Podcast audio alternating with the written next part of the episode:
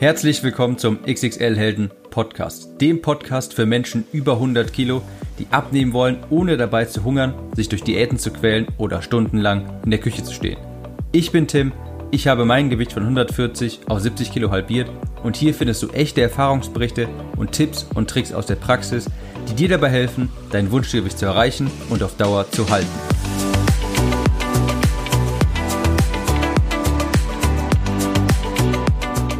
Hallo und herzlich willkommen zur neuesten Episode des XXL Helden Podcasts.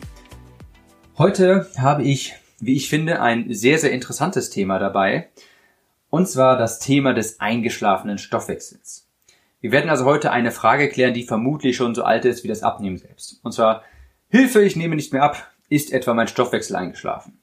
Ja, das ist ja so die Annahme Nummer eins, wenn man, wenn es auf der Waage auf einmal nicht mehr weiter nach unten geht, wenn man nicht mehr weiter abnimmt. Bin ich jetzt im Notfallmodus läuft mein Körper jetzt auf Sparflamme, muss ich etwa eine gewisse Anzahl an Kalorien essen, um überhaupt abnehmen zu können, hält mein Körper jetzt an den Fettreserven fest und so weiter. Das werden wir also heute in dieser Episode klären. Was ist daran? Gibt es so einen eingeschlafenen Stoffwechsel überhaupt? Stimmt das? Kann der Körper wirklich auf einmal auf Sparflamme laufen und mit wesentlich weniger Kalorien zurechtkommen als vorher? Und um diese Frage mal beantworten zu können, schauen wir uns ein, Experiment an, das 1944 gemacht wurde. Und zwar heißt das, das kann man auch gern googeln, Minnesota Starvation Experiment. Wie gesagt, 1944, das ist wichtig, einfach weil ihr werdet gleich sehen, das war ein menschenunwürdiges Experiment. Heutzutage könnte man sowas gar nicht mehr durchführen, das wäre menschenunwürdig. Aber es ist eben aus 1944. Was hat man da gemacht? Man hat 36 Männer über sechs Monate lang nur 50 Prozent der Kalorien des Grundbedarfs gegeben und diese Männer mussten körperlich wirklich sehr hart arbeiten. Das heißt, sie mussten Dinge machen wie Gruben ausgraben und mehrere Kilometer jeden Tag marschieren. Es war wirklich die absolute Hölle. Man wurde massiven Strapazen ausgesetzt, man hatte extrem wenig Essen und das über sechs Monate. Alle diese Männer waren am Ende dieses Experimentes extrem ausgemergelt. Wie gesagt, heutzutage wäre so eine Studie undenkbar, denn sie ist menschenunwürdig. Nichtsdestotrotz ist diese Studie, die gibt es nun einmal, denn sie ist schon etwas älter und wir können daraus lernen. Also, wir halten fest, das waren schlimmere Konditionen als bei jeder Crash-Diät und das für sechs Monate. Jeder dieser Männer hatte durchschnittlich 800 bis 1000 Kalorien am Tag und musste extrem hart arbeiten, und zwar jeden Tag. Wenn ein Stoffwechsel also den Grund hätte einzuschlafen, dann auf jeden Fall bei diesen Männern. Denn viel schlimmere Konsequenzen, einen viel schlimmeren, in Anführungsstrichen, Notfallmodus könnte man gar nicht herstellen als bei dem Minnesota Starvation Experiment. Ich gebe euch mal ein paar Beobachtungen der Forscher, um, damit ihr einfach versteht, was dieses Experiment, wie hart das wirklich war dass das wirklich sehr viel schlimmer war als jede Crash-Diät, die ihr machen könntet.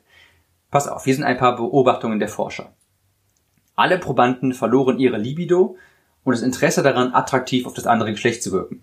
Und das Bedürfnis nach Geschlechtsverkehr war gleich null. Sie hatten gar keine Lust mehr drauf. Und die meisten Teilnehmer gaben auch an, desinteressiert zu sein an jeglicher Form von Aktivität und sie wollten einfach nur ganz isoliert in einer Ecke sitzen. Viele der Probanden hatten tagtäglich Albträume, und zwar von Essen.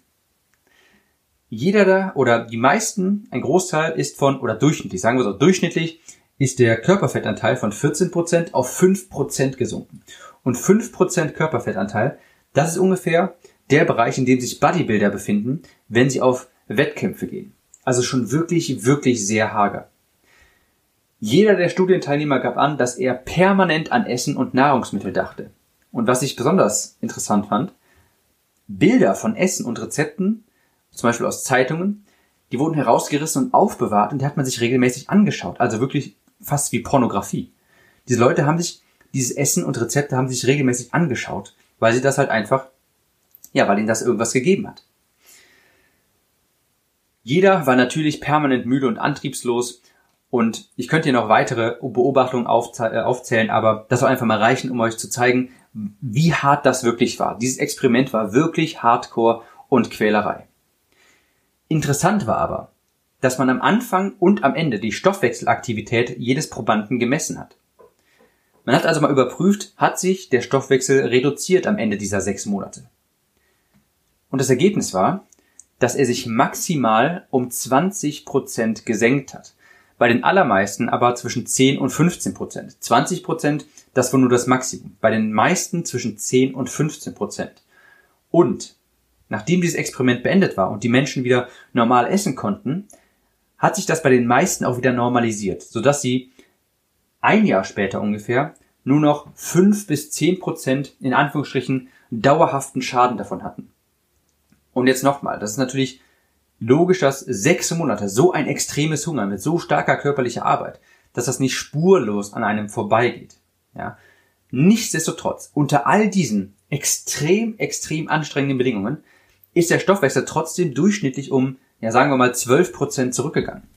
Und das ist echt nicht so viel, wie man vielleicht vermutet hätte, oder? Wenn wir jetzt also wissen, dass selbst unter solchen harten Bedingungen der Stoffwechsel sich gar nicht sonderlich stark reduziert, Warum ist der Glaube an diesen Hungerstoffwechsel, an diesen eingeschlafenen Stoffwechsel dann so weit verbreitet? Und die Antwort ist ganz logisch. Denn es klingt einfach logisch und nachvollziehbar. Und es ist auch noch ganz angenehm, weil die Leute, die dann nicht weiter abnehmen, auch noch direkt eine Art Schuldigen haben, den sie ja beschuldigen können. Stell dir mal folgendes Szenario vor. Eine Person gibt an, nur 500 Kalorien am Tag zu essen und sie nimmt aber einfach nicht ab.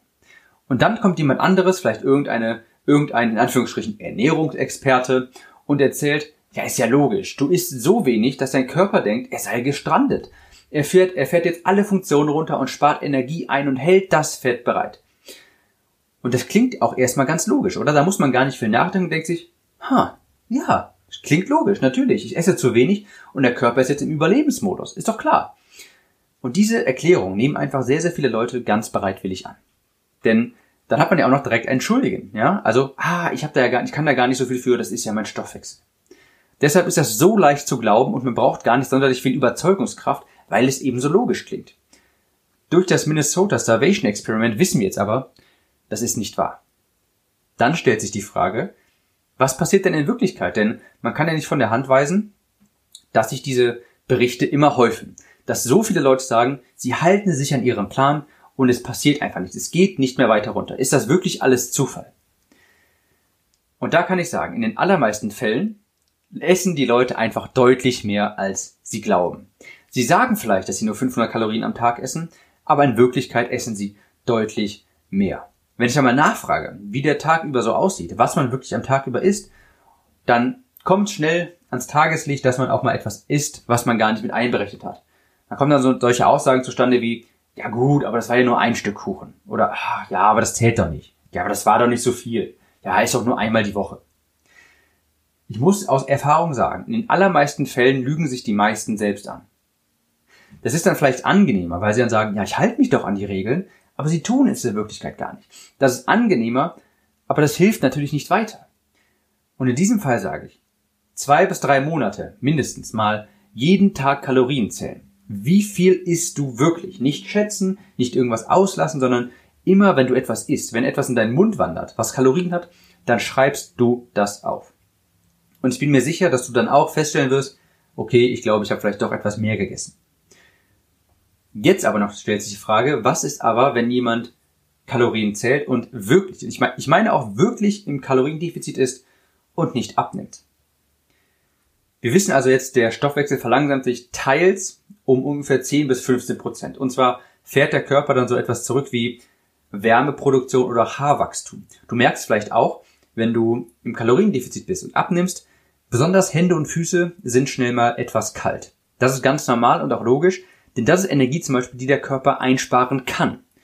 Wenn er jetzt wenig Energie zur Verfügung hat, dann kann er, dann denkt er sich, okay, das Wärmen von Händen und Füßen, also das Wärmen der Extremitäten, das ist jetzt nicht mehr so wichtig und die Energie, die spare ich lieber ein. Ja, das ist etwas, das kann er sparen, weil ob deine Hände oder Füße jetzt kalt sind, das macht keinen großen Unterschied für das Überleben. Ja, also das kann er einsparen.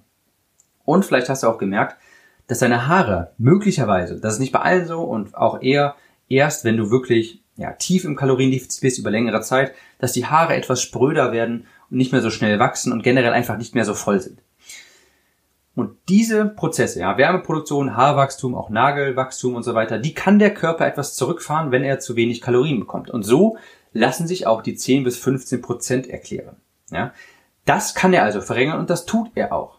Aber was er nicht machen kann, ist auf einmal deutlich, deutlich weniger Energie äh, aufbringen, um Organe am Leben zu erhalten und so weiter. Dafür braucht er einfach einen gewissen Teil.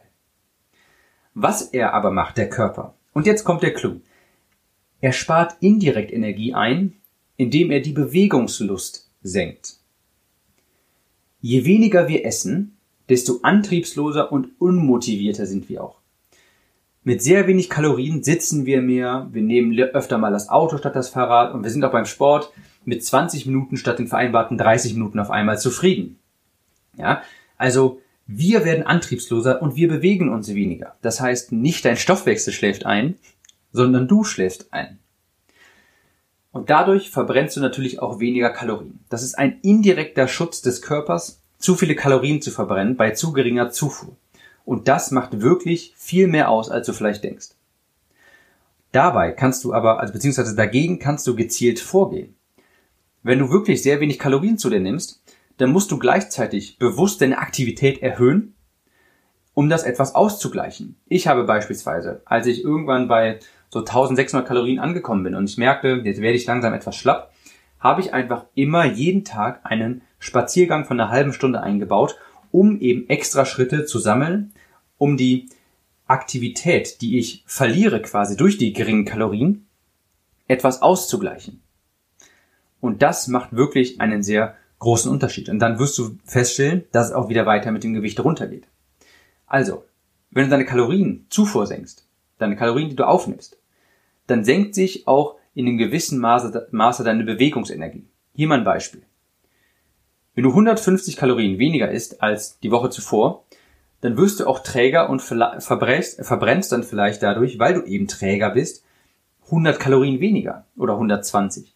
Und im Endeffekt verbrennst du zusätzlich durch die Kalorienzufuhr, durch das Senken der Kalorienzufuhr um 150, verbrennst du vielleicht im Endeffekt vielleicht nur 20 bis 30 Kalorien weniger am Tag, weil du eben auch gleichzeitig Energie einsparst, weil du dich weniger bewegst. Und 20 bis 30 Kalorien weniger pro Tag. Das macht tatsächlich nicht sonderlich viel Unterschied. Also, wenn du die Kalorien stark senkst, dann musst du gleichzeitig auch deine Aktivität erhöhen. Das klingt etwas unangenehm, aber so ist das nun mal. Der Fazit, also das Fazit jetzt zum sogenannten eingeschlafenen Stoffwechsel. Ein Stoffwechsel kann nicht einschlafen. Es geht nicht, dass ein Stoffwechsel von heute auf morgen auf einmal 80 Prozent weniger Energie verwendet und auf einmal im Hungermodus ist oder auf Sparflamme läuft oder sowas. Das ist nur ein sehr, sehr, sehr hartnäckiges Gerücht, das sich immer noch bereithält, eben weil es so angenehm zu glauben ist, weil es so einfach zu glauben ist und weil es so logisch klingt. Fakt ist aber, der Stoffwechsel reduziert sich nur um 10 bis 15 Prozent, indem er sowas wie Wärmeproduktion für die Extremitäten oder auch Haarwachstum etwas zurückfährt. Fakt ist aber, dass du träger wirst und dadurch auch weniger Kalorien verbrennst. Und das ist das Phänomen, das in Wirklichkeit hinter dem sogenannten Hungerstoffwechsel steckt. Meine Empfehlung lautet also, nimm mit so vielen Kalorien ab, wie du nur kannst. Unter 1300 empfinde ich schon als kritisch. Da musst du einfach mit solchen Dingen rechnen, dass, ja, dass du auf einmal deutlich träger wirst und auch sehr viel weniger Kalorien im Alltag verbrennst. Ich hoffe, das hat dir weitergeholfen und wir hören uns jetzt in der nächsten Episode wieder. Ciao, Tim.